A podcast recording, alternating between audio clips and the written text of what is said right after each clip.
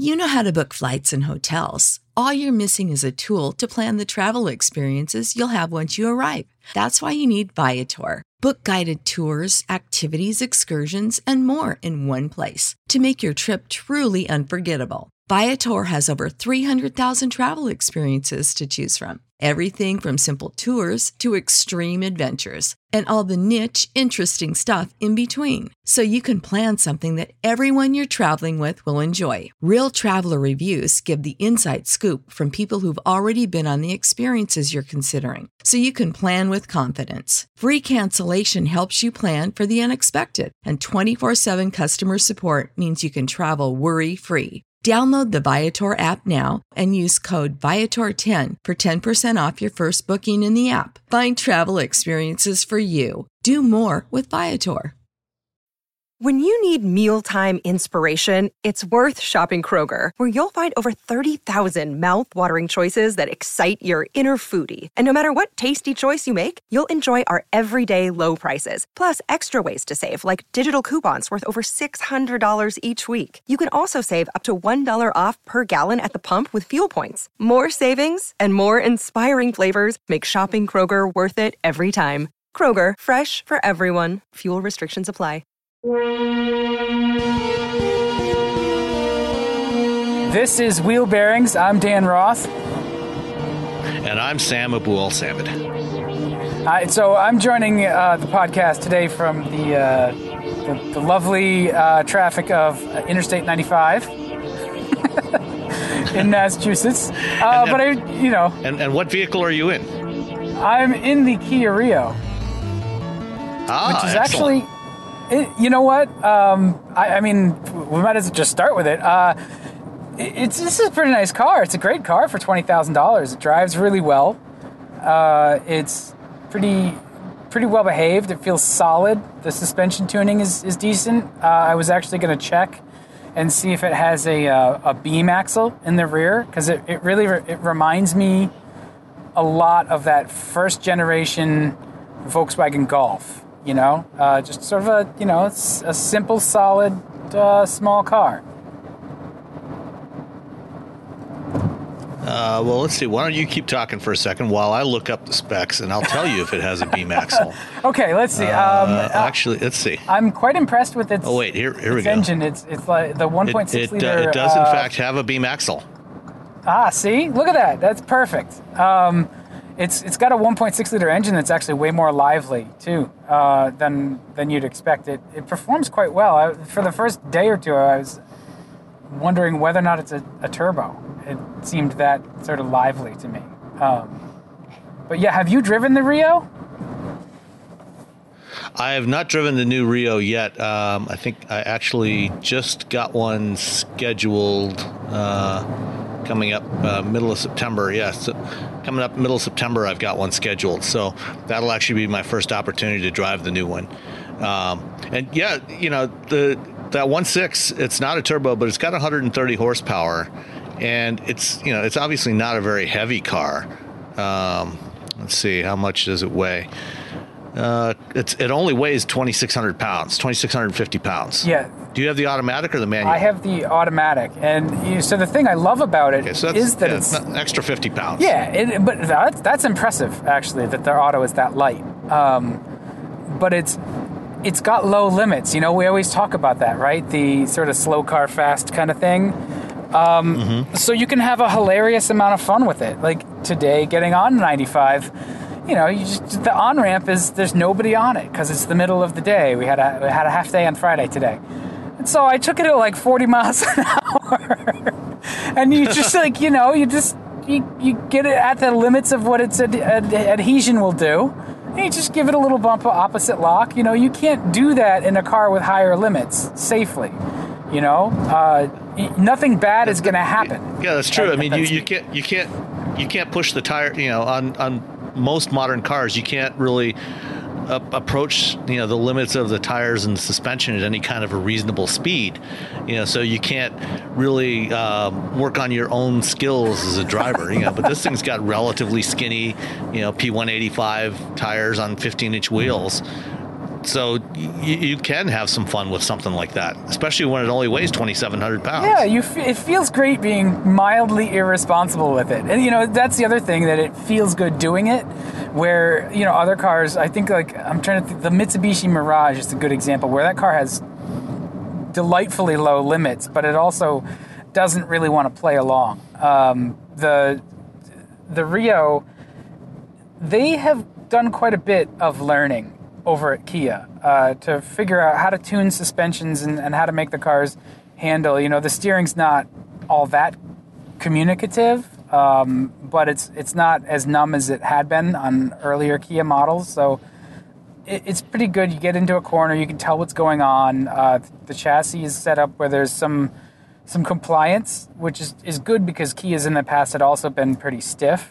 Um, this one, the stiffness is in the structure where you want it, not the suspension where you don't. Um, so it, it really, like you know, again, it's it's one of those things where I was talking with a coworker about it, and his takeaway was just, man, Kia makes good cars, and I said, yeah, I can't I can't disagree. You know, for for twenty grand, it's it looks great on the outside. Um, it's comfortable up front. Uh, the back seat is a little tight because it's a smallish car. Um, and the cargo area is, is, you know, it's good for what it is. It's a small hatch. Um, and, you know, the materials are good. The assembly quality is, is good. It, it, it does everything you expect of it. Um, it, you know, doesn't give you any surprises. So those, that's all high praise for a car that he starts, I think, the, the, the sedan starts under $14,000. So it, to me, it feels like a really good deal um, it, it, may not drive with quite the sort of gravitas that a you know a Volkswagen would. You know the the Rabbit or the, the not the Rabbit anymore, but the the Golf always impresses me with sort of how solid it feels on the road. Um, th- this feels really buttoned down here in the, the Rio, but it's maybe not quite as as sort of weighty feeling as the German stuff. Of course, of course, you, you can't you can't get any of those German cars for you know fourteen thousand dollars brand new. Right, and I th- I'm trying to think like this is more of like a polo class, right, than a than a golf. Yeah, yeah, yeah. So they don't offer and, it. and VW's never offered the polo here. Yeah, so I, I don't know for for what it is, you know, and the this is the launch edition too because they did just redo the Rio, so uh, it has launch edition package on it with with you know spiffy leather accented seats and uh, the sort of red accents on the dash and the doors. You know, you look around and, and, it is definitely built to a price. You know, the door panels are hard plastic and um, it doesn't have nav, uh, but it has uh, Android Auto and uh, the Uvo uh, infotainment. And it's not a, there's not a ton of features that you need on a car in this class. You know, it's got air conditioning, power power windows, power mirrors, and like, what else? What else could a boy want? um, you know, just just the basics. Yeah, and I, I love actually. I tweeted the other day the uh, the HVAC setup. It's three knobs and a couple of buttons. That's it. Exactly as it should it's be. The best. Uh, you know, I mean, I continue to be very impressed with uh, with Kia's sort of small car offerings, um, and and this is just sort of another another in the the long run of like, hey, they they continue to get better and they're really good. Uh, and it's you know 38.2 miles per gallon on the average right now. So that's that's not. Yeah, I mean, it's, it's, just it's just a shame that you know American consumers in particular, but even globally, uh, more more and more don't seem to care about cars at all. You know, small or otherwise, and so you know, unfortunately, as good as these cars are getting, you know, and you know, if you if you want a new car, you know, that's affordable, you know, especially for a first time buyer, you know, something like this, you know, is is what you need.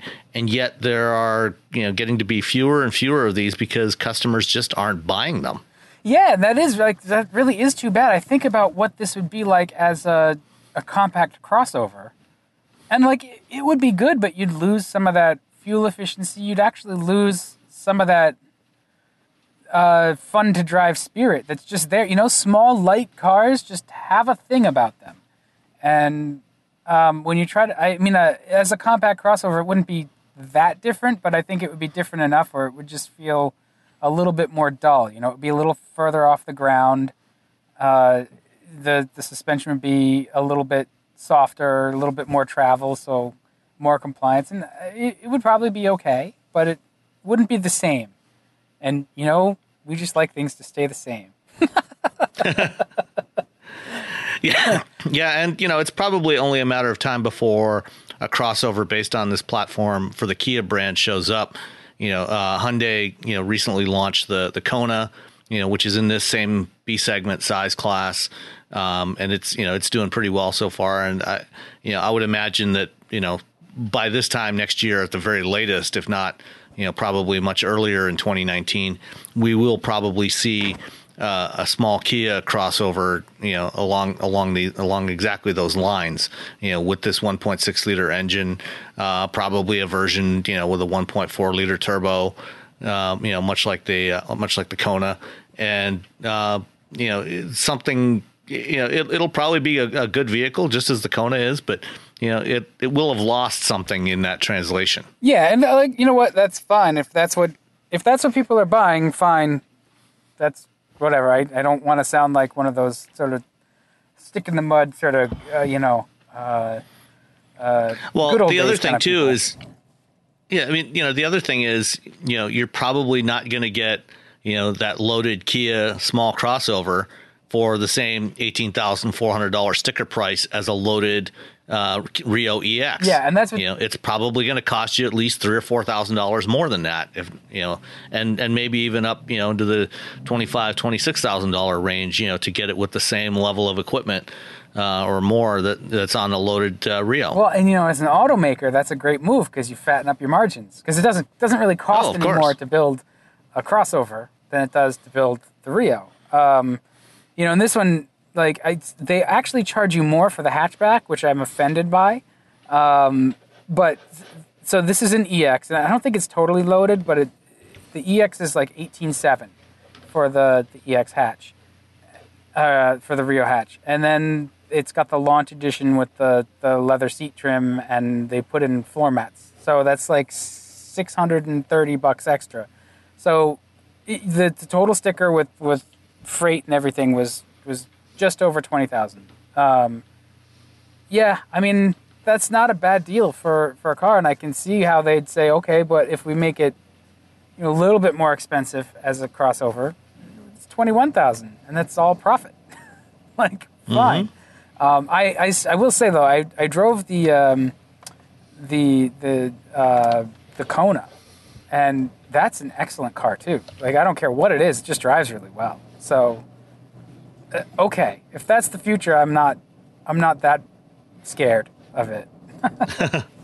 uh, the, the, yeah, no, they, they, they did do a good job on the Kona. The Kona's it's not on the same um, platform though, right? It's a different. Uh, uh, no, I think it. Is, I think it is a different platform, uh, but I mean it's similar in size. Yeah. Oh, sure. Yeah. Um, I, you know, Hyundai and Kia together, like they are. I don't know where they stand in terms of uh, sales, but they're still a company that's on the move, and, and they they really seem to have their eye on the ball. They make good stuff. Yeah, absolutely. So, what have you been driving? I mean, you're not driving currently like I am, but you're driving. Uh, no, no, I, I, uh, I, am sitting in front of my computer and my microphone right now. desk job. Uh, but I have driven. I, yeah, um, I I did spend uh, some time last week driving the uh, the updated 2019 Jeep Cherokee. So the the Cherokee is you know um, kind of the the middle of the Jeep lineup. Uh, you know, above the uh, the Renegade and the the Compass, and below the Grand Cherokee and the Wrangler. And you know, it, when it when the current generation Cherokee arrived a few years ago, it was a bit controversial uh, with its design. You know, it was probably the least Jeep looking vehicle uh, in a long time, actually.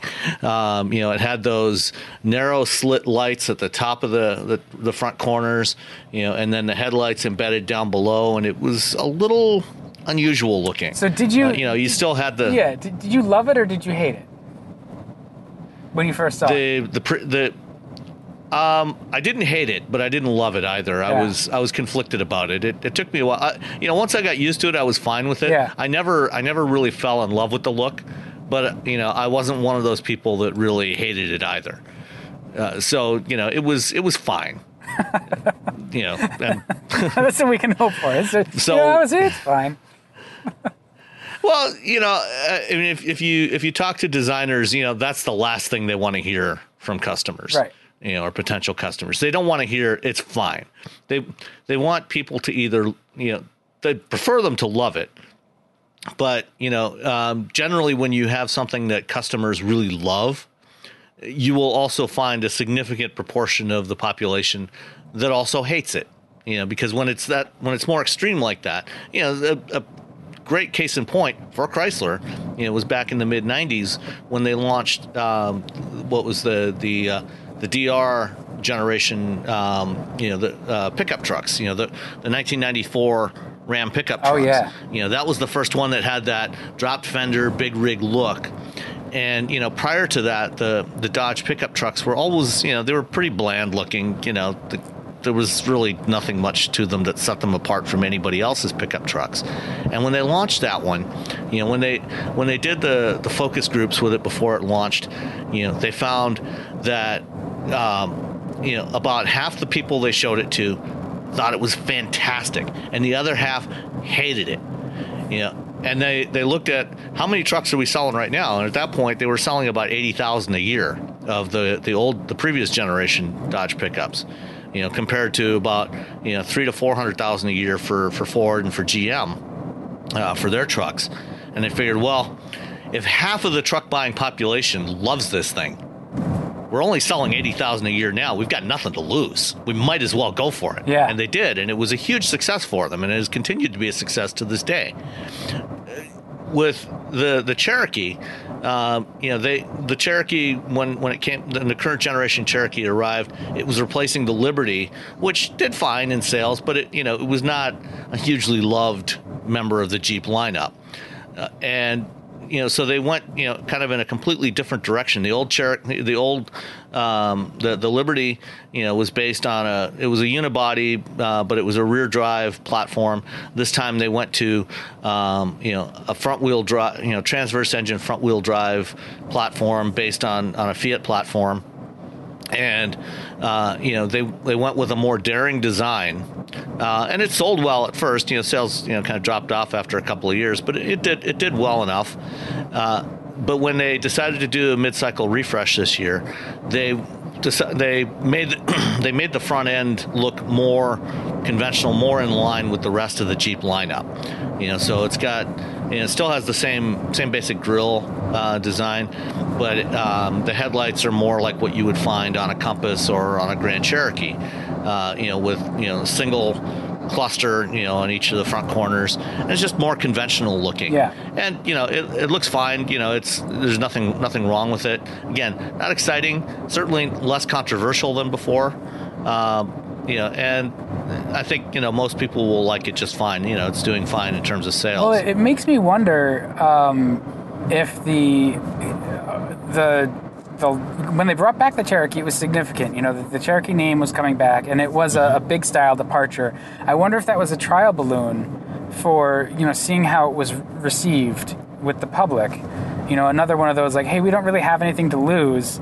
Let's see how they like this because there's only so much of that like you know retro-ish Jeep styling that can can happen. You know, they at a certain point you need to evolve the look. And I, I thought back then, like, well, is that what they're doing? Are they they using the Cherokee to determine the look of the next you know Grand Cherokee? Because Jeep kind of has sort of like two different uh, style paradigms, right? They've got the the Wrangler kind of thing that you've got the Wrangler and the Renegade that that look very similar um, you know, with the round lights and that kind of thing. And then um, they've got the the more classical sort of like the full size Jeep, you know, the Wagoneer, the, The more Grand Cherokee. mainstream Right. looking. Um, so I was like, well, is that going to sort of set set the stage, set the tone for what the next Grand Cherokee is going to be? And it, you know, we still don't know because they haven't updated the Grand, like fully updated the Grand Cherokee since then. But um, yeah, I like it was a bold move, and this one is is like they're pulling back a little bit.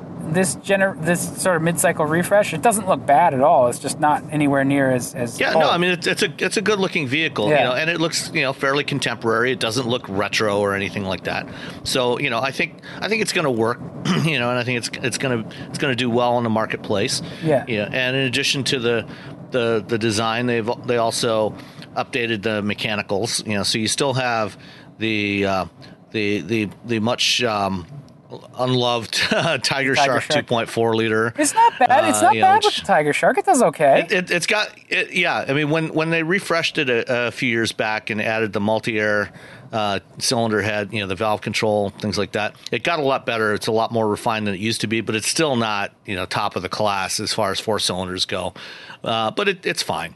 Um, and then you know they also offer a 3.2 liter version of the Pentastar, right. Uh, Which is with the top engine. just as thirsty as the 3.6 liter. yeah, I know. It's, it's like you know why why bother? Why not just you know go give give people the Um, extra power yeah. of the the 3.6? and I didn't I didn't mean to cut you off. Like so they, they've got that. Is that what you have? Is the new turbo?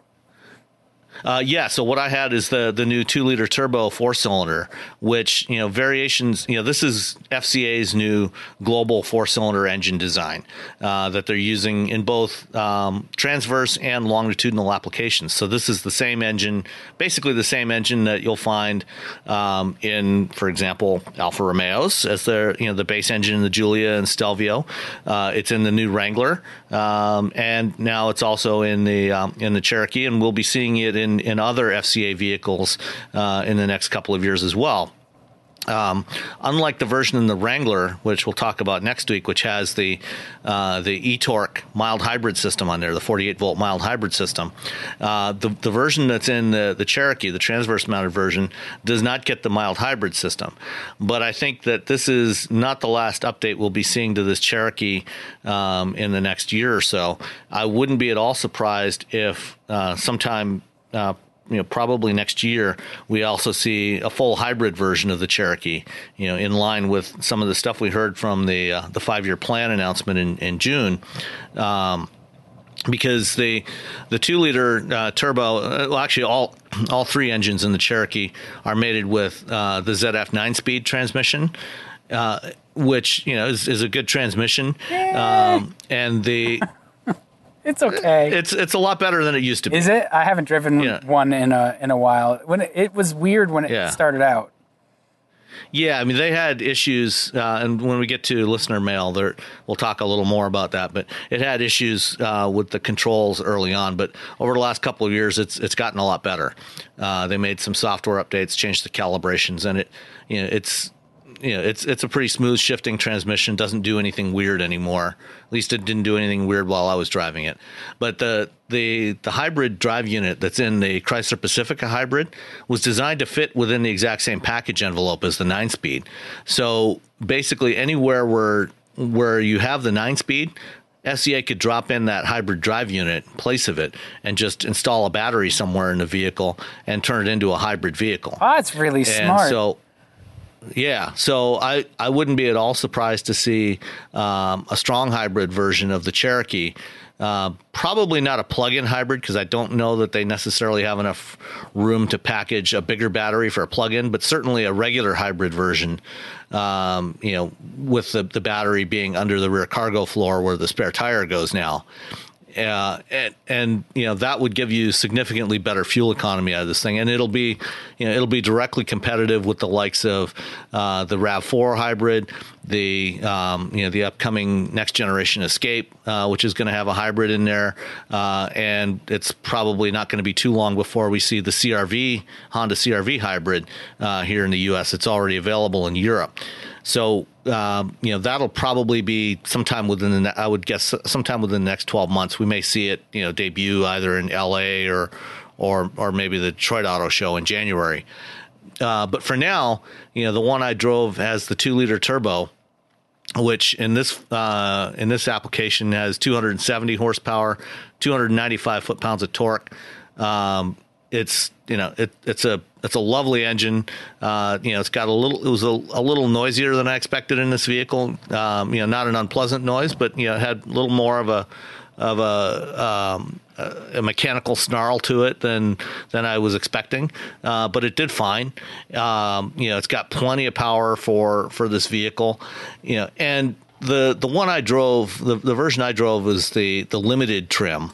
Uh, which is the more luxury oriented, you know, so it had lots of lots of amenities in there, leather seats and everything, you know, heated and cooled seats and, and all that good stuff.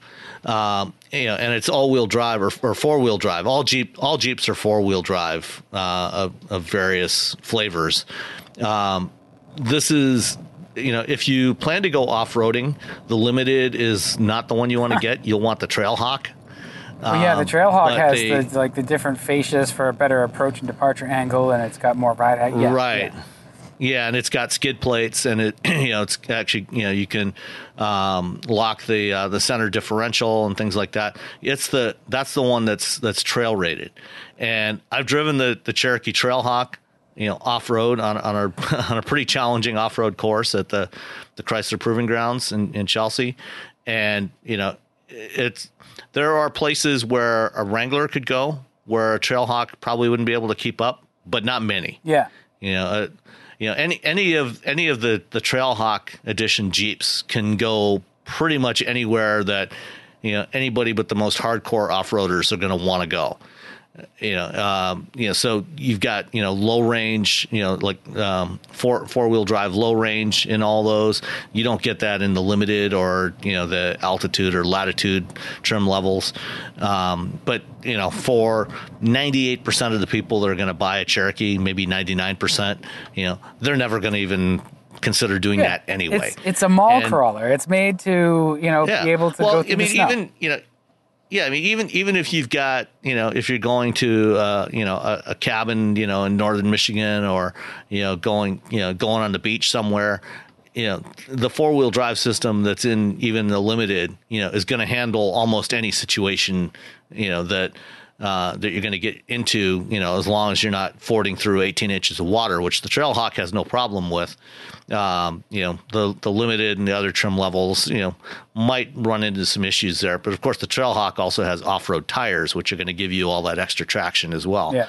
Um, things things you you know with thing, with the limited, you have more. Uh, you know, you have all season tires that are really more designed for street use, but you know, aside from that, you know, it's it's roomy. Um, you know, it's, it's comfortable. The ride quality is really good. Um, you know, it gets decent, not exceptional fuel economy. I got about 23 miles per gallon with it. You know, which is is okay.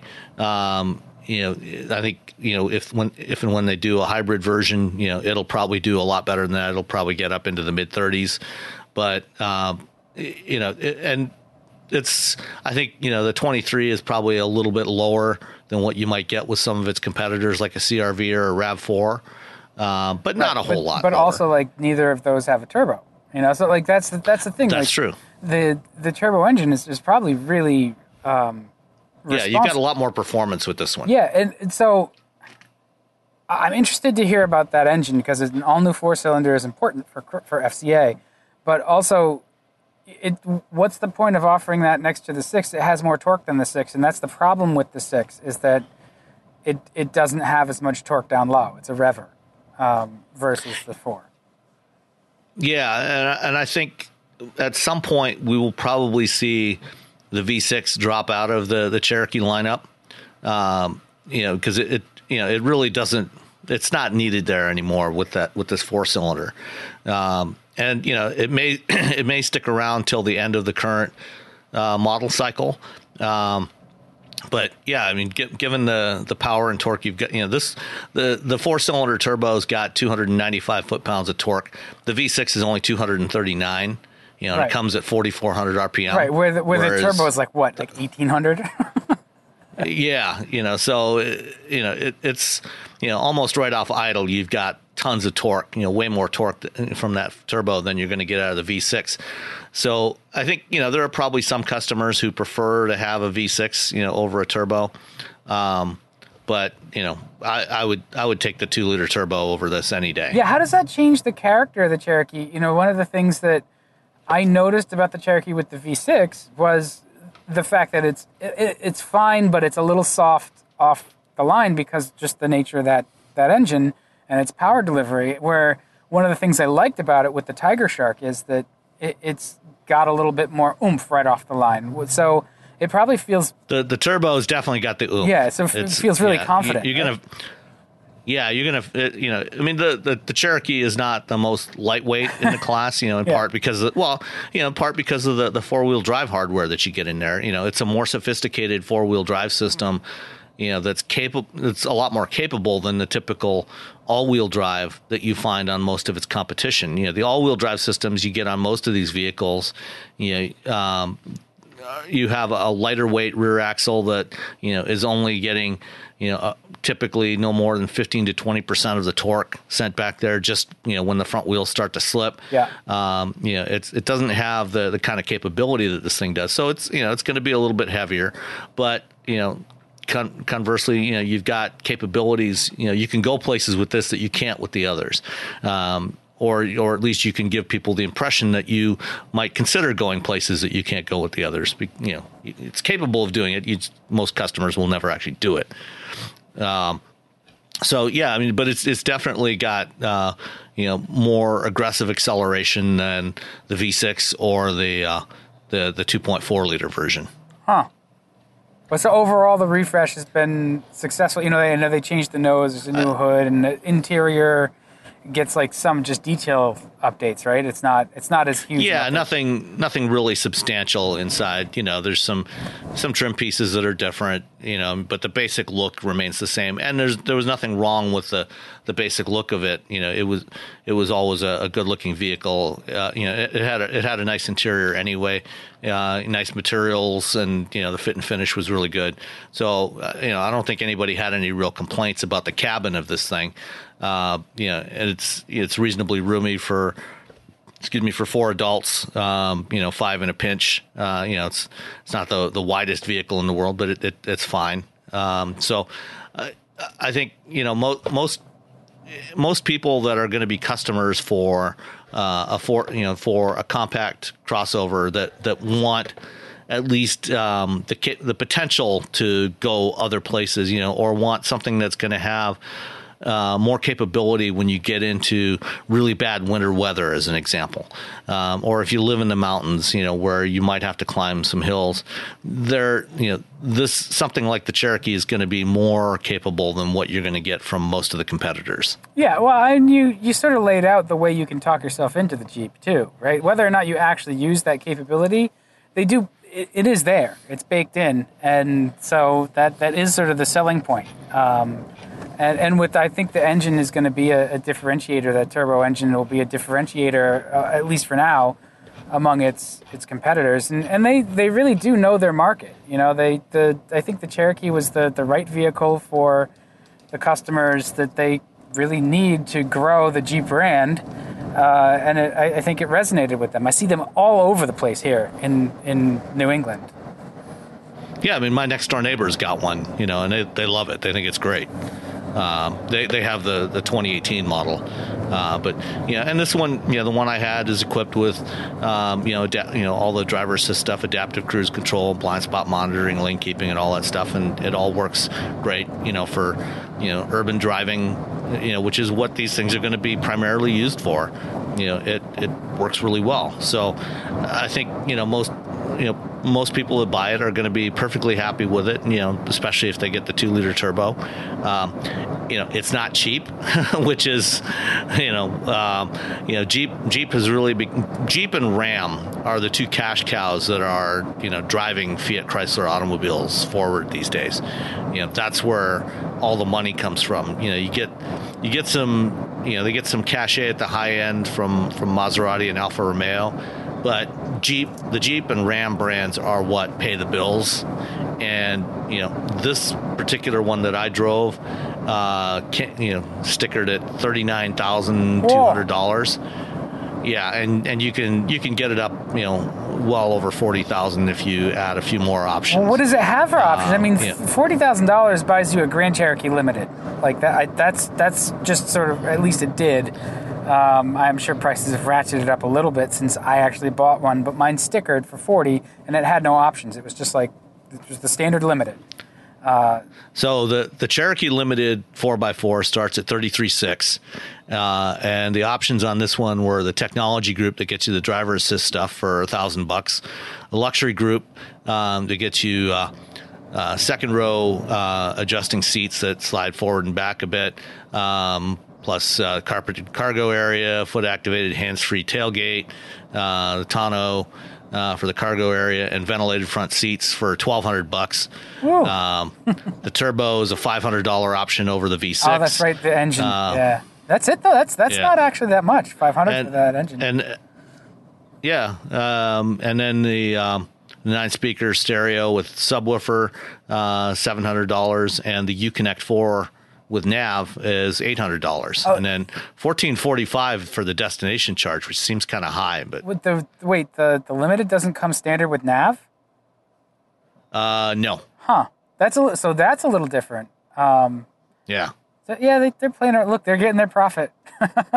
Oh yeah, yeah. I mean, you know, and as long as as long as customers are willing to pay for it, but you know, it it's just you know, it's it's part of the trend away from affordability in, in new cars. You know, which kind of goes back to what we were just talking about with the Rio. You know, there's not that many cars that you can buy new anymore for under twenty grand. Right. And you know, un- unfortunately. You know, uh, most customers, you know, aren't going for those cars anyway, which is why there's fewer and fewer of them available. Well, yeah. I mean, So- it is kind of a people want the stuff, and uh, like I understand that, and so leasing has driven that uh, ability to to drive more car than you can afford. Lease, leasing and longer loan terms yeah, and that's well. what I was just gonna say. Like they'll, they'll give you like a nine year loan now if you want it. Like Uh, not quite, but not in the U.S. Uh, Yeah. but uh, get getting there. Like you know, you can get seventy-two and eighty-four month loans now, which is in the like, U.S. that's that's a long loan. It, like the, yeah, the I mean that's that's nearly a mortgage. yeah. I mean, I mean the, the cars can do it generally. Like they'll make it out of the loan without having a catastrophic failure. But you're you're gonna have to you're gonna wind up. Well, with, without a catastrophic, you know, mechanical failure, but you know, if you get into an accident, for example, Oh yeah, you're gonna be. you know, depend depending on your insurance, you know, um, you know, your insurance may only pay off, you know, whatever the market value is at that time, which may be many thousands of dollars less than what you owe on that loan.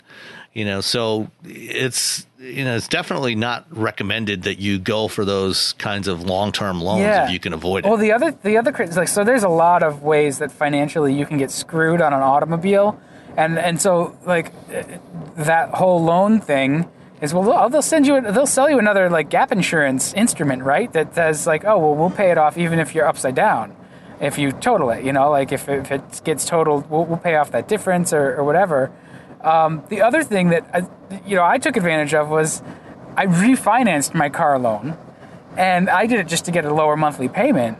Um, but you know, they look at the the quote unquote equity you have in your car, where they're comparing you know current resale value versus you know what you owe, and they'll they'll say, "Do you want to borrow against your car?" I was like, "No."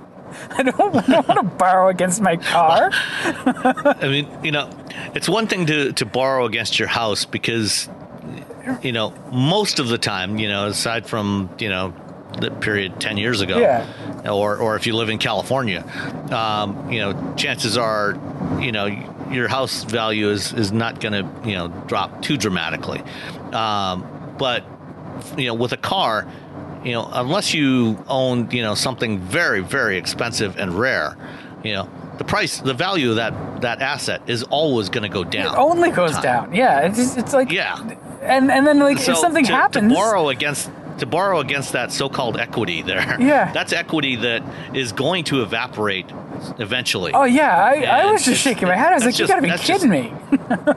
That's just insane Yeah. to even consider that. yeah, like There are there, if you if you need cash, there are much better ways of getting it than borrowing and you know taking an equity loan on your car. Right, and I also don't recommend taking an equity loan on your house to buy a car. Although some people Yeah. will do that, or they'll get a, a mortgage. And the reason why is because you can write down mortgage interest, and you can't write down car loan interest. That's, I get it, but that's still not a good idea. For now, at least. And for now, yeah, that may change. They believe me. That's they want to change that. Um, so yeah. Anyway, I think we've we've talked about car. You know, the cars we're driving enough. Um, I don't have the topics in front of me, but you do. All right. So, so I, I, I did also drive another vehicle Oh. this week from FCA, uh, which is the, um, the 2019 uh, Ram 1500 uh, with e-torque. Oh, okay, the hybrids. Yeah. the- th- so those are. Uh, I forgot about that. You were sending us horse pictures.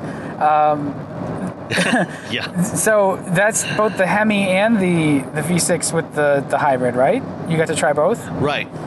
Uh, I, I unfortunately I didn't get a chance to get into the V6 because they only had three of them there, um, and by the time I got to them, they were you know they were already gone.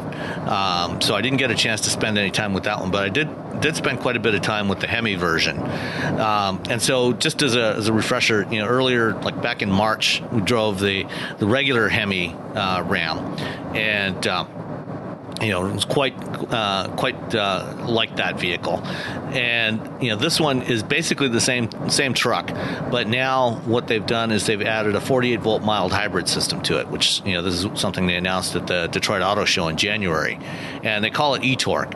So what this is, you know, it's similar in principle to you know what we had from from GM, you know, for various times over the last 10 years with their mild hybrid system, um, their belted alternator starter system. Uh, they've called it e-assist and, and various other things over time. Um, Chrysler's calling, or you know, Fiat Chrysler's calling it e-torque. Uh, so it uses a belted starter generator that uh, it's a 48 volt generator that replaces the um, the alternator, the regular alternator, uh, and then you, it also has a 48 volt lithium ion battery, and the battery is mounted against the back wall of the cab behind the rear seat. Uh, it's it's not too big in size. You know, it's a it's about the size of you know basically like two 15 inch laptops stacked up on top of each other Huh. and uh, it's it's got um, uh, 12 lithium ion cells in there. They're, the uh, the truck the, the Ram uses uh, pouch cells from LG Chem. Uh, the uh, the Jeep Wrangler.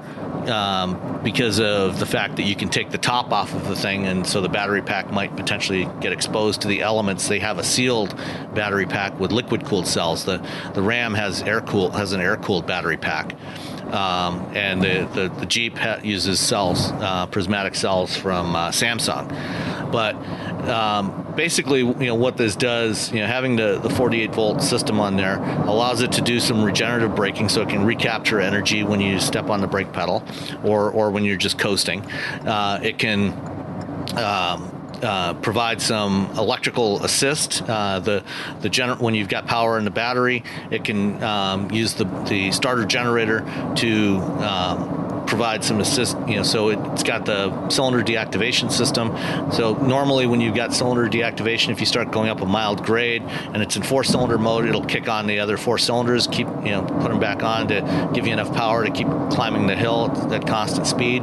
With ES or with the e-torque system, it can use the starter generator to transfer some torque back into the, the engine and allow it to keep the cylinders off longer. Uh, also, do more aggressive uh, fuel shut off during deceleration. Uh, and it also, for your um, uh, for the start stop system, uh, it can also be more aggressive with the start stop because you've got all this you've got this bigger battery that you can store energy in to power all the systems in the car or in the truck. Um, you know, with most regular 12 volt stop start systems, you know, a lot of times, especially when it's when it's uh, when the temperatures are warm, uh, you know, when you come to a, a traffic light or something, you know, the engine will shut off, and then 15 seconds later it'll start back up again because it, it doesn't have enough power to power your your air conditioning and your lights and all, all the other stuff.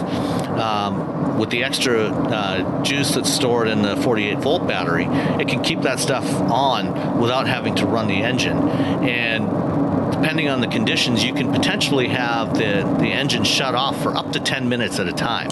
So that's Um, that's which is like that's pretty impressive. Yeah, that's huge for a truck too, because you know, again, you've you've talked about the idea of you know those gains when the the efficiency is low, like it is in a truck, just by its very nature. Like it's easy to to realize you know much larger gains percentage wise in efficiency than it is in in uh, smaller already efficient cars. So like that's a perfect arena for it. Um, how drastic are the changes that they've made to the truck? Like, do they have like a heat pump AC HVAC system and that kind no, of stuff? they, they don't have any of that yet. So they they've kept it fairly straightforward. Uh, so they didn't change any of that. Still got a conventional air conditioning system. Still has you know mo- most of the other systems are there's relatively few parts that actually change Yeah. uh, in the truck. Uh, the uh, the uh, uh, the air conditioning system and everything else is the same. The um, all, the inverter for the bat- the starter generator because you know the starter generator is a, a DC uh, electric machine, uh, and or sorry, it's an it's an AC uh, electric machine, and so they've got um, uh, uh, power electronics that convert it back and forth between AC and DC because the battery stores direct current. Right. The generator uh, does uh, alternating current because it's more efficient, and so that all, that uh, power electronics unit is mounted right on the starter generator, and then um, the battery management system is integrated right into the battery pack. So there's there's relatively few parts that are changed. The the belt that drives it on the the non e-torque version, the, the the accessory belt that drives the alternator and water pump and things like that is a six rib belt. Um, on the e-torque version, they went to a, a slightly wider eight rib belt, so it uh, it has the same. It has more power transfer capability, um, and it has the same uh, lifespan, uh, expected life service life as the the six rib belt. So it should be good for ten years, 150,000 miles without requiring any service. Um, and also, uh, one other difference on the V6 version, something I didn't realize before was on the on the V6 uh, in the Ram, the Pentastar V6 in the Ram, the alternator, uh, even on the the normal versions, the alternator is actually mounted hung off the front of the engine. It doesn't sit up on top or off on the side like it does on most engines. It's off the front, and it's actually a, a reverse drive. So the when you look at it, if if you open the hood on one of these things and look down on it, you'll see that the pulley is actually on the backside of the the alternator. Um, you know, so it's it's facing the, what would normally be the front of the alternator is facing the front of the engine block. Uh, and so for the the e-torque version, they did the same thing. So because of that, because you don't get the same normal airflow that you would get uh, when it's mounted the other way around for cooling it, uh, the the starter generator on the the V6 on the Pentastar is liquid cooled and Right. has its own dedicated cooling circuit Well, and heat exchanger. And it also like it doesn't it use a uh, larger capacity generator? So I, I think we did talk about that a little bit. Was that they actually use a larger um, uh, uh, generator or something on the V6, or maybe I'm just imagining that. But I, I do remember that Uh, the V6 well, the the the the, uh, the generator on the V6 is capable of adding uh, up to 90 foot pounds of torque to the engine, uh, and on the V8 it's 130 foot pounds. Ah. So you get more more capacity out of the one on the V8 than you do out of the V6. Um, but uh, you know, in both cases, you know, not, neither one is capable of you know driving the truck electrically. So you know, unlike you know in a Prius or a lot of other hybrids, where you know when you've got enough power in the battery, you know the engine can shut off and just drive the car electrically for a mile, mile and a half or so. You don't get any of that with this one, but it does um, you know it does assist the engine and reduces the load on the engine, so it, it's consuming less fuel. Um, and you know one of the other interesting details that that they talked about Brian Spahn, who's the the chief engineer on the electrification stuff on the on these engines, uh, was telling us about this um, interesting detail that they did when uh, when the transmission is shifting.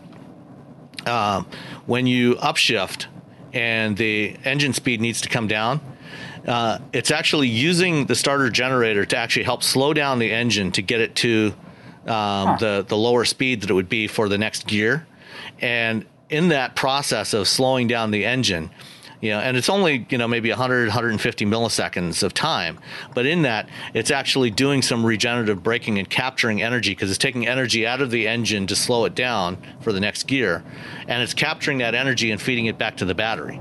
So every every opportunity they get to capture some energy, they're using it. And then similarly on the on the flip side, when you're downshifting and you need to rev up the engine to to match the gears, um, they're inst- they're actually instead of using more fuel to do that, they're using the the motor to uh, drawing power from the battery using the motor to spin the engine up, you know, a few hundred RPM to get it to match the next gear. So you get you you both get smoother gear shifts and faster gear shifts, and it also saves saves fuel. Well, maybe that'll make so, them more responsive because that's one of my biggest complaints is that in in cars these days, you know, you'll put your foot down for a, a downshift or something and it thinks about it.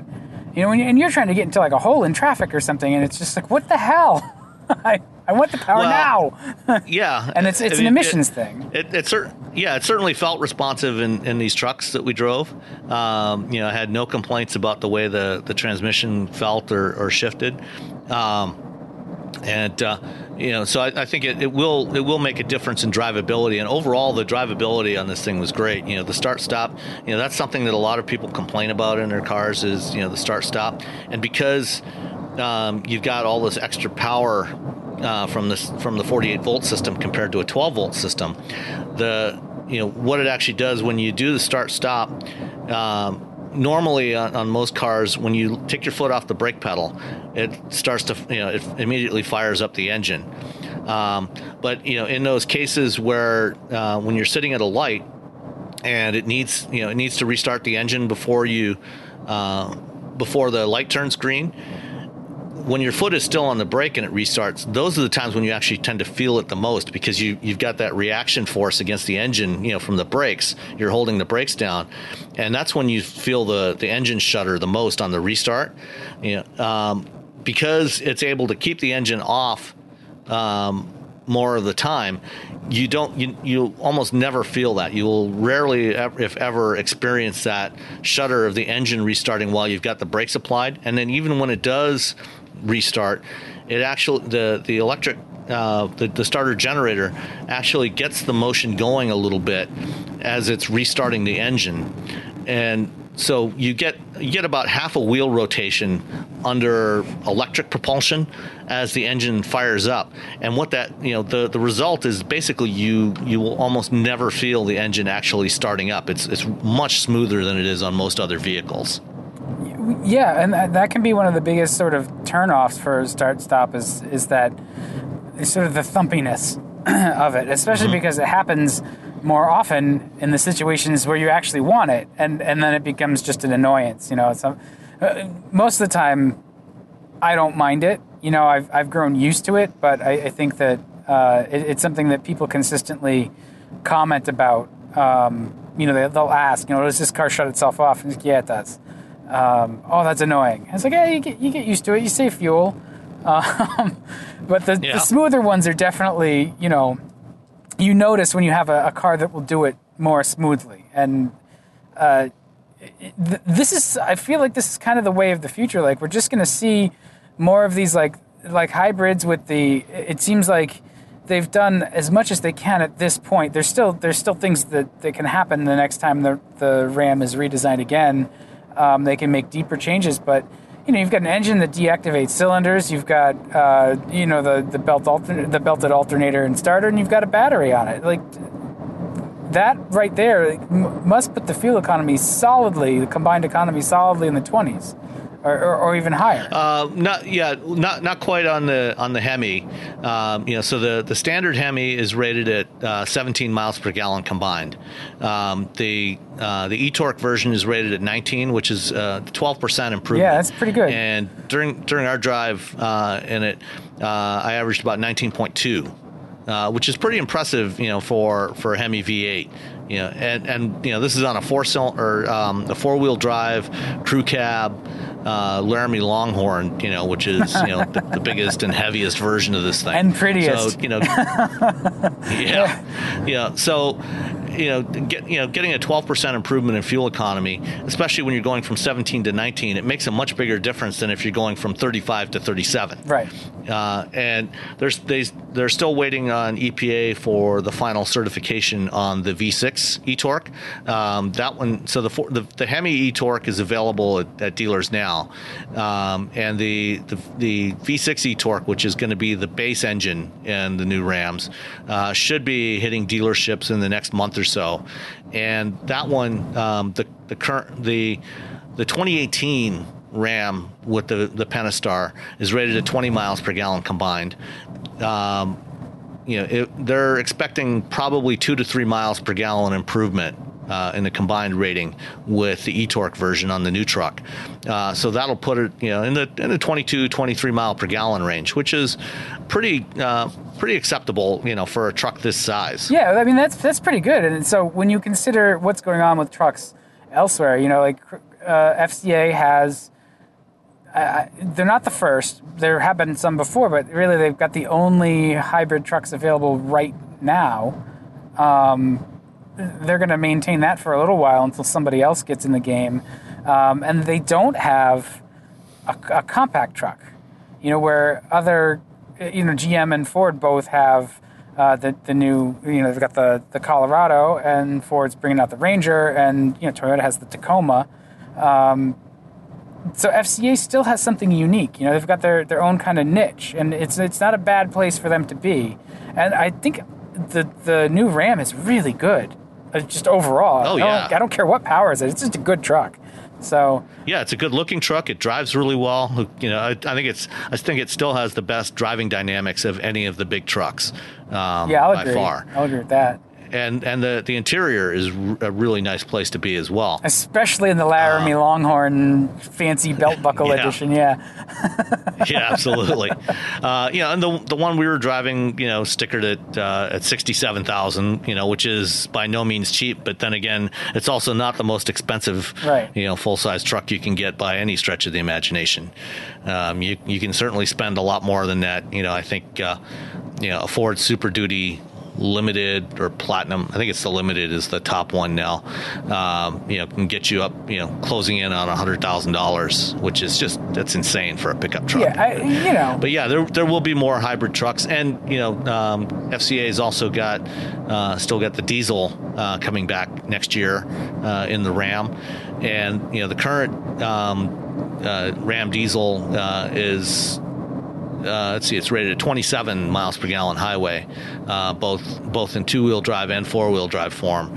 Uh, whereas the Ford F 150 diesel, it's um, 30 miles per gallon with certain two wheel drive configurations, but with four wheel drive, it's only 25. So, you know, it's the, the you know the Ram is you know is still you know among the most efficient trucks out there.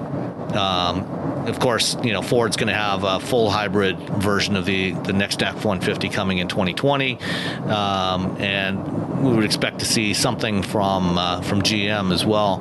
You know, some sort of electrified powertrain in their in their new trucks uh, in the not too distant future. Well, and all that really means, though, I mean, to, to FCA is like how efficiently, in terms of cost, they can put a hybrid on their truck and uh, sell it you know, because uh, you know Ford system may cost Ford more, and uh, you know, so it sounds like what they've done is they've made an incremental step, and it's actually pretty affordable to put this hardware on the truck. You know, it sounds sounds simple enough. It's not a not a huge uh, change. So, I mean, trucks are going to yeah, be. Yeah, I mean, uh, the, the 48 volt mild hybrid system is uh, is about fourteen hundred dollar cost. Uh, Co- and that's, cost to the that's manufacturer. About what it cost.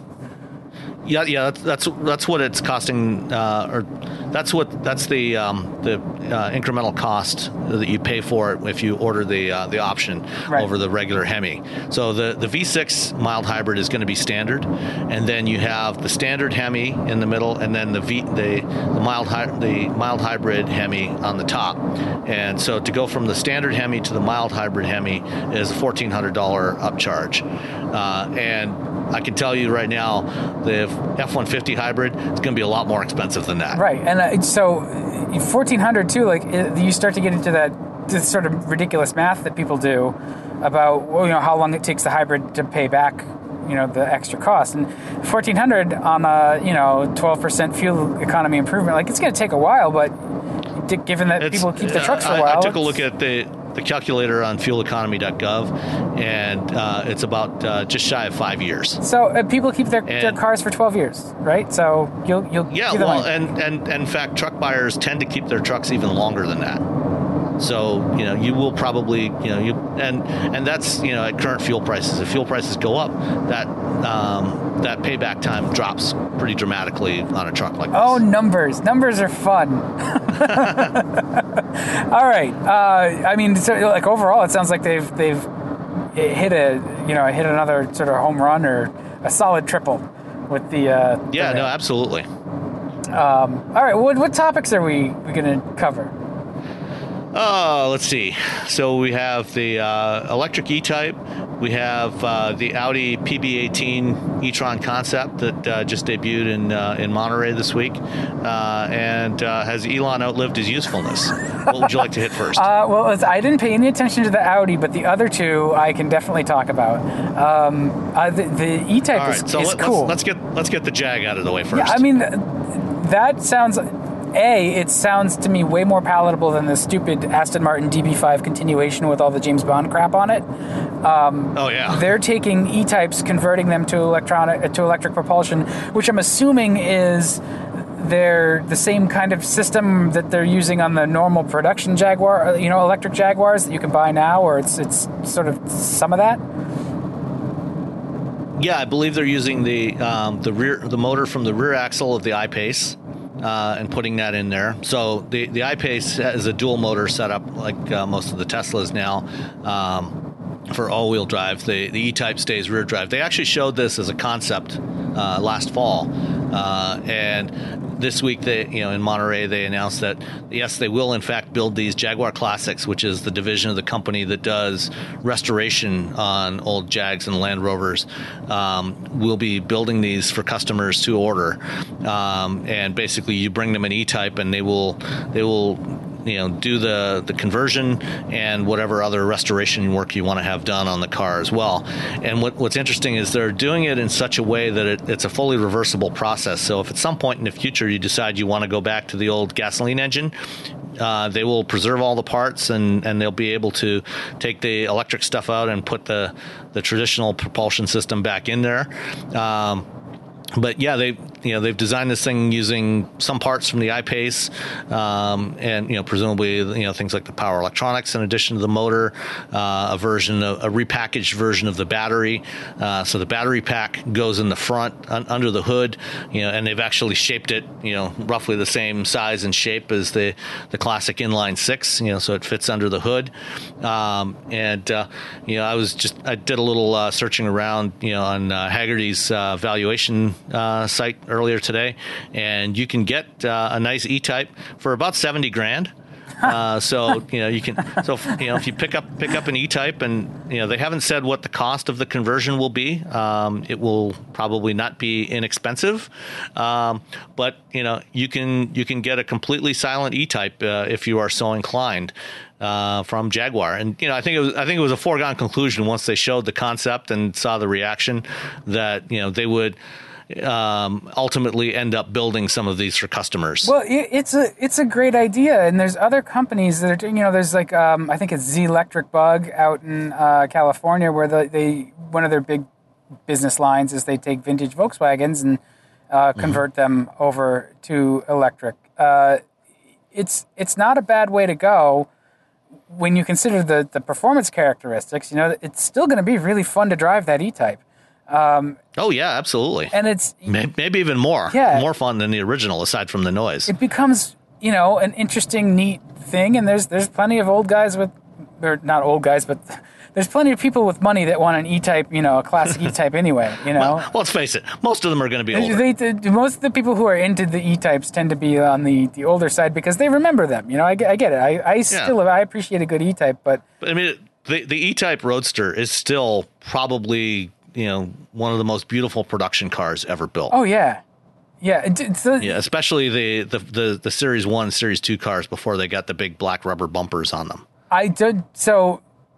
The one thing that I think is hilarious is you know Jaguars from this vintage, British cars from this vintage and we're saying, oh, they're going to be great. They're going to be all electric. Like these are the negative yeah. Earth Lucas Electric years, Prince of Darkness stuff. oh yeah.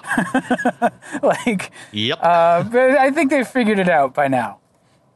Yeah, no, I I think they got it nailed down. So I'm I'm sure it'll be just fine. But yeah, you no, you were right though about you know doing EV conversions on you know other classic cars. You know, there's a company called Genovation that does uh, EV that's doing EV conversions on Corvettes. Um, you know, I'm, I'm, you know, there's a lot of, I don't know if there's any companies that are doing 911s, but there's, you know, certainly a lot of people that have done one off EV conversions on older, you know, first generation 911s um, you know, packing, take out the flat six and pack in some batteries and an electric motor. Um, you know, and there there will there will no doubt be plenty of others as well. And so I think that there there's probably a, an interesting business here. You know, for anybody that wants to get into this. You know, for doing these types of conversions on certain classic cars. You know, I mean, some people will consider it heresy to meddle with something like the Yeah. the, the E type in such a way, but It's a car. you know. Yeah. Enjoy it. Like it's And- it's another form of enthusiasm when you get down to it, right? Like they're, they're Yeah, a I mean, you know, and it, you know, and and the thing about the E-Type, you know, is it was probably always a better car to look at than to drive. oh, really? I see. Yeah. I haven't driven an E-Type, so I don't. Uh, I don't know. Not well. I mean, if you if you think about any you know '60s era, you know, or earlier car, you know, I mean, the, compared to what we have today in terms of driving dynamics, you know, they were um, perhaps exciting uh, in ways that might, might not might not might not be uh, ideal. Um, you know, so you know they, they certainly didn't have the kind of performance that we that were that cars today are capable of, especially cars you know that are a lot cheaper than this. Uh, but they're you know they're gorgeous to look at, and this is you know this is a way to potentially keep these classic cars usable. You know, especially as we get into an era where you know people are starting to think of internal combustion engines as something evil. Um, you know, so you know if you can keep the the look alive, you know, and, and you know have the potential to restore it back to its original condition, you know, at some point if things turn around, uh, you know, I I don't see anything wrong with that. No, I think it's a I think it's a great idea, and the, the secret, sort of the secret sauce to all of it is going to be the thing that an automaker can do very well, and that's all of the the development of of how everything works. So you can get the parts to roll your own pretty easy. You can get the power controller, you can get the batteries and the motor, and you can bolt it all together. But the the way the controls respond and the way everything functions is something that automakers have the resources and the talent to to really do well, you know. And so that home built electric car is, is not going to be as uh, pleasing or rewarding to drive, or just as pleasant as something that has had a- bunch of hours and millions of dollars worth of actual, you know, engineering expended on it. So I, I think it bodes well. Like it, whatever, you know, it's Yeah, I mean, you know, I've I've never been fundamentally opposed to the idea of resto mods, which is what this is. I mean, it's it's a resto mod, just like you know, Singer, you know, restoring old 911s are resto mods. You know, they're Yeah. they're they're taking classic 911s and and putting modern engines in them. You know, and any resto mod, you know, where you're taking a, a classic car and updating it with modern mechanical systems or electrical systems in this case, you know, that makes it something better and, as you say, more rewarding to drive while still preserving that classic look. You know, I, I don't think we need to be purists about all this stuff. You know, let's let's let's keep what's good and and improve the rest. I do hope that future generations still have the opportunity to hear one of those Jaguar inline sixes just you know wide open though, because that's a thing.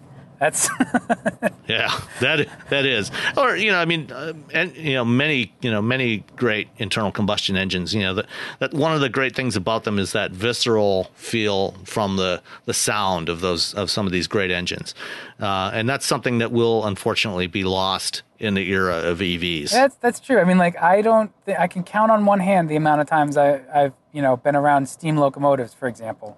So I, I guess that's sort of the same kind of idea. Like eventually, they'll be very rare. Yep. Oh well. Speaking of speaking of EVs, um, you know, we've also uh, also at the uh, you know out in Monterey this week, Monterey, California, where Pebble Beach Concours is going on this weekend, and you know it's now it's now known as Monterey Car Week because of all the the various events that happen in that area at Laguna Seca and Pebble Beach and elsewhere. Um, you know, there's there's been a few concepts shown off. One of the more interesting ones is the uh, the Audi PB18 e-tron. You know, with the name taking inspiration from the uh, Le Mans winning R18. Uh, and uh, as you might guess, uh, it's it too is all electric. Um, and you know that's fine. You know it's it's borrowing parts from some of the other upcoming uh, Audi and VW Group uh, EVs, uh, but it's also you know I think it's uh, like 650 some odd horsepower uh, in base form, and you know can do short bursts of over 700 horsepower. Um, but what's really kind of interesting about this thing is the design, uh, in particular the cabin. Did, did, did you have a chance to take a look at this thing, Dan? I just briefly glanced at it, and to me, it doesn't. It didn't scream like Audi concept. You know, it's it's, it's different. Yeah, no, I mean it doesn't look much like most Audis, most contemporary Audis anyway. It's designed at their new studio in California. Um, you know, and it's you know it's got some aspects of the Audi hexagonal grille, you know, in the the, the fascia, um, but it's you know it's designed to look like a mid-engine sort of shooting brake type of thing. Um, but the the uh, passenger compartment is is where things get really interesting because what they did the the driver's seat and the controls uh, well first of all you know, the whole thing you know in conceptualizing this car they uh, you know, while Audi is kind of taking the lead on the development of a lot of the autonomous driving technology for Volkswagen Group and, and deployment of that, um, this car was designed around what they call level zero, which basically means no assists. And this car literally has no driving assist systems in it. Good. You know, there's there's no adaptive cruise or anything else.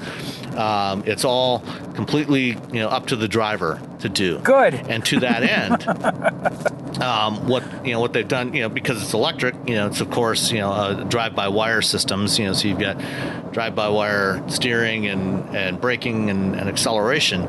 But what that enabled them to do is the the driver the driver's pod the, dri- the driver's seat is in kind of a pod uh, where you've got the seat with a five point harness and the controls right in front of the driver uh, and when the driver doesn't have a passenger to take along and what we what they don't show is you know where the passenger seat actually would be. it describes in the in the release, you know, having a passenger seat in, integrated in there with a three point harness, but it doesn't actually show it in the car. So I'm not sure about that. But uh, what what it's designed to do is that whole pod with the seat, the driver's seat, and the controls and everything is designed to slide over from the left hand side into the middle of the car like a race car and they, they have a, a video uh, with Allan McNish, who you know uh, won many many races at Le Mans uh, with Audi.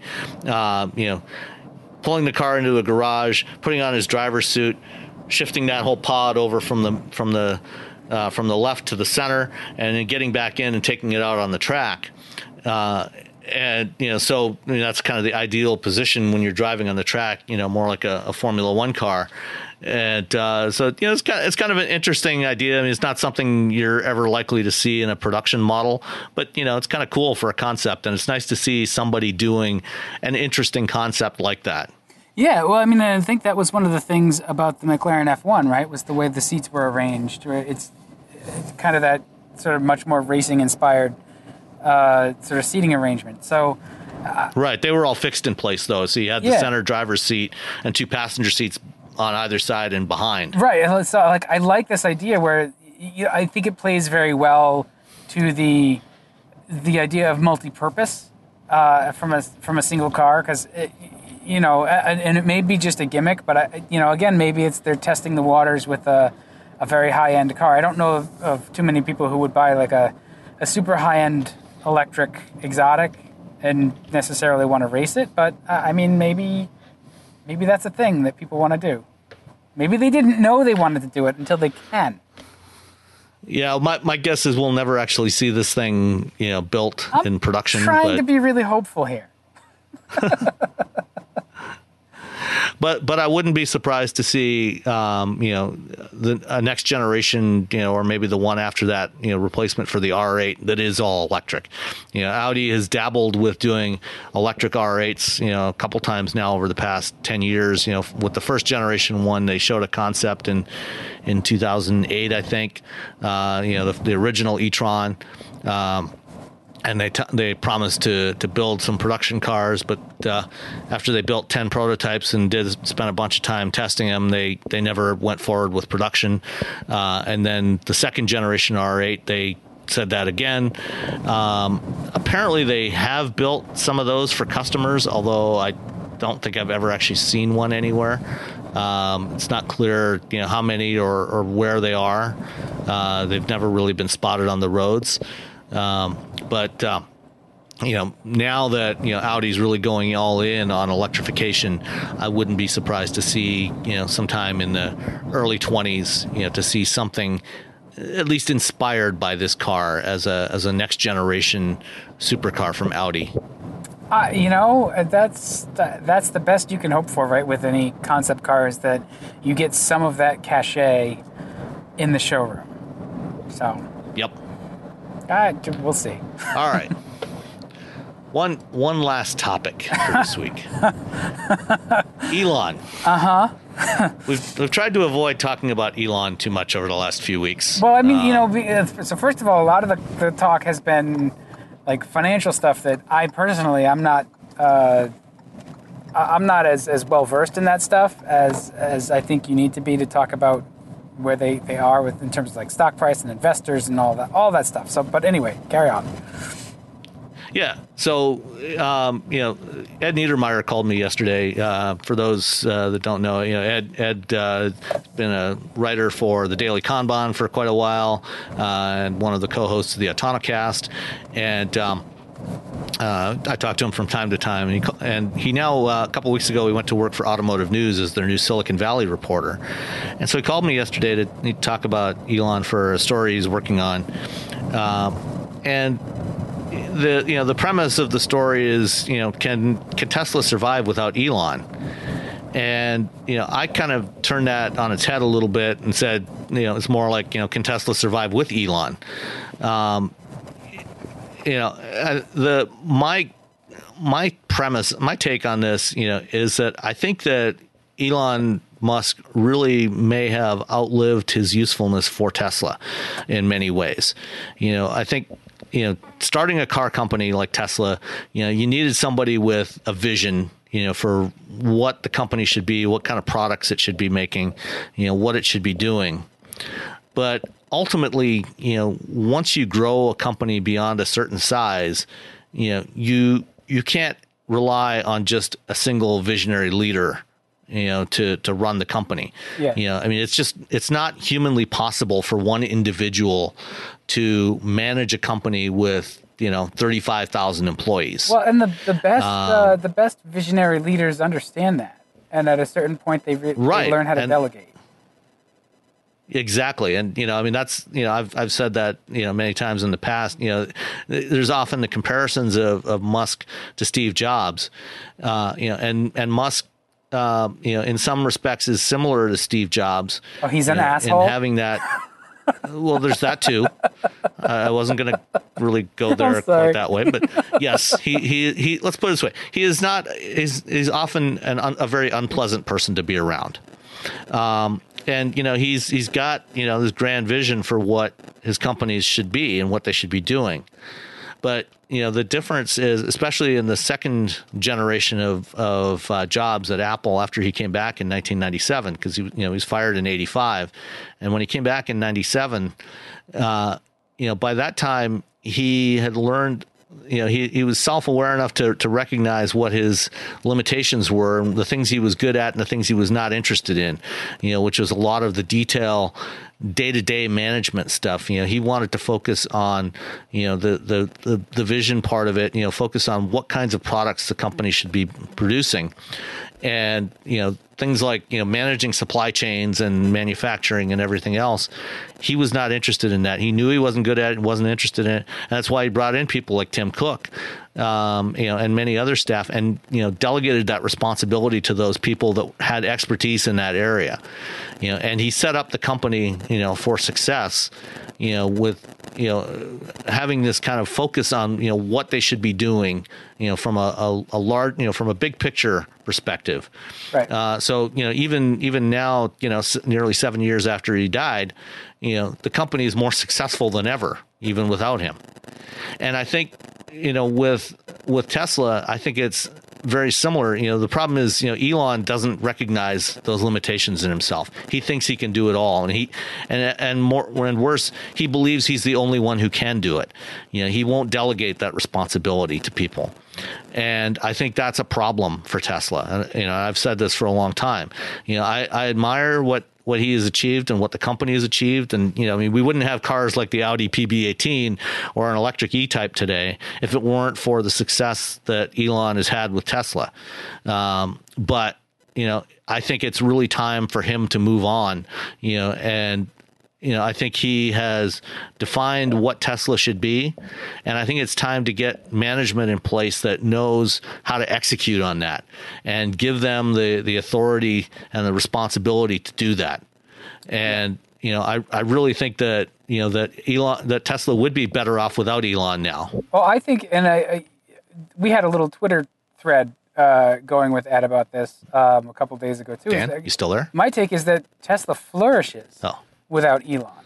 Um, if they if they make the right moves, you know, it, it, I don't understand why why we've got this uh, this consistent idea of like visionary as like almost like a you know a, a messiah, right? Like a Jesus type guy where he's the one with the answers, he's the one with the vision. Like there's there's some of that, you know, you get a visionary personality, they will inspire other people on the team to actually achieve, but it's not just one guy. You know, there's no point in uh, you know him sitting, you know, sleeping in the factory. Like, what are you going to do? You're CEO. Get out of here. Go, go, do something else, and, and make sure that your people are empowered to to do what they need. Um, so it's yeah, no, I, I totally agree with that, and you know, I think it's I think it's high time for him to move on and, and focus on other stuff. I think that you know he he has set up the the mission for Tesla, and there's plenty of people that know what that mission should be, and, and, you know I think that there are lots of people who could execute on that mission without his interference, um, you know, and you know without fundamentally changing that. I completely agree. I think that that's you know that's our new vision for Tesla. I think that's that's completely right. yeah, I think you know the the one the one question, you know, the other question though, you know, is a big part of why a lot of investors have put so much money into Tesla and have been willing to bid up the, the, the valuation of Tesla is because of their belief in Elon. And I think, you know, those people need to reconsider now and think, you know, do they believe in this one guy or do they believe in what the company is trying to do? And you know, if they believe in, and if it's the latter, if they believe in what the company's trying to do and actually achieving that, then you know, I think that you know Tesla can you know can retain a high value, you know, even without his active involvement. Um, you know, and if the, if all they do is if all they believe in is Elon, well, then that's a pretty foolish bet to make because you know Elon is just one guy, and you know anything can happen. You know, I mean he you know, an accident could happen, you know, his Gulfstream could crash, you know, and he could be dead tomorrow. And to make such a big bet on that one person rather than on what the company is and what it's trying to be, I think is foolish. All right. Well, with with that and a dropped call uh, in the middle of it all, um, that we're gonna fix with the magic of editing. Um, I, I think we're we're good with this week. Yeah, I think so too. Um, and uh, we are also going to have a special episode that should be coming out uh, a couple days after this one, which is uh, an interview that I recorded yesterday or uh, a couple days ago with Larry Burns uh, about his new book called Autonomy: uh, The Quest for the Driver or the the quest for the driverless car. Um, and uh, we had a Larry and I had a great conversation about that. So make sure you you uh, take a little time to listen to that. Um, and that's that's it for this week for me. All right. Uh, thanks for listening. Uh, we should I should do these all on my commute because it makes it go so much faster. all right. We'll all catch right. everyone next week. All right. Bye.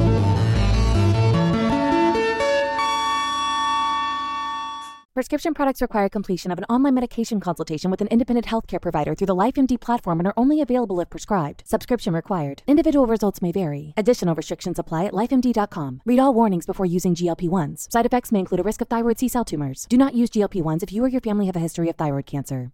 If you've struggled for years to lose weight and have given up hope, did you know you can now access GLP 1 prescription medications through LifeMD? LifeMD is now offering eligible patients online access to GLP 1s, the breakthrough prescription medication that can help you lose body fat and weight. Listen to what people are saying. Probably the easiest thing I've ever done. The medication comes in the mail and it's very easy to use. I've been able to live my normal lifestyle and I've lost 20 pounds already and I've never felt better. It changed my life.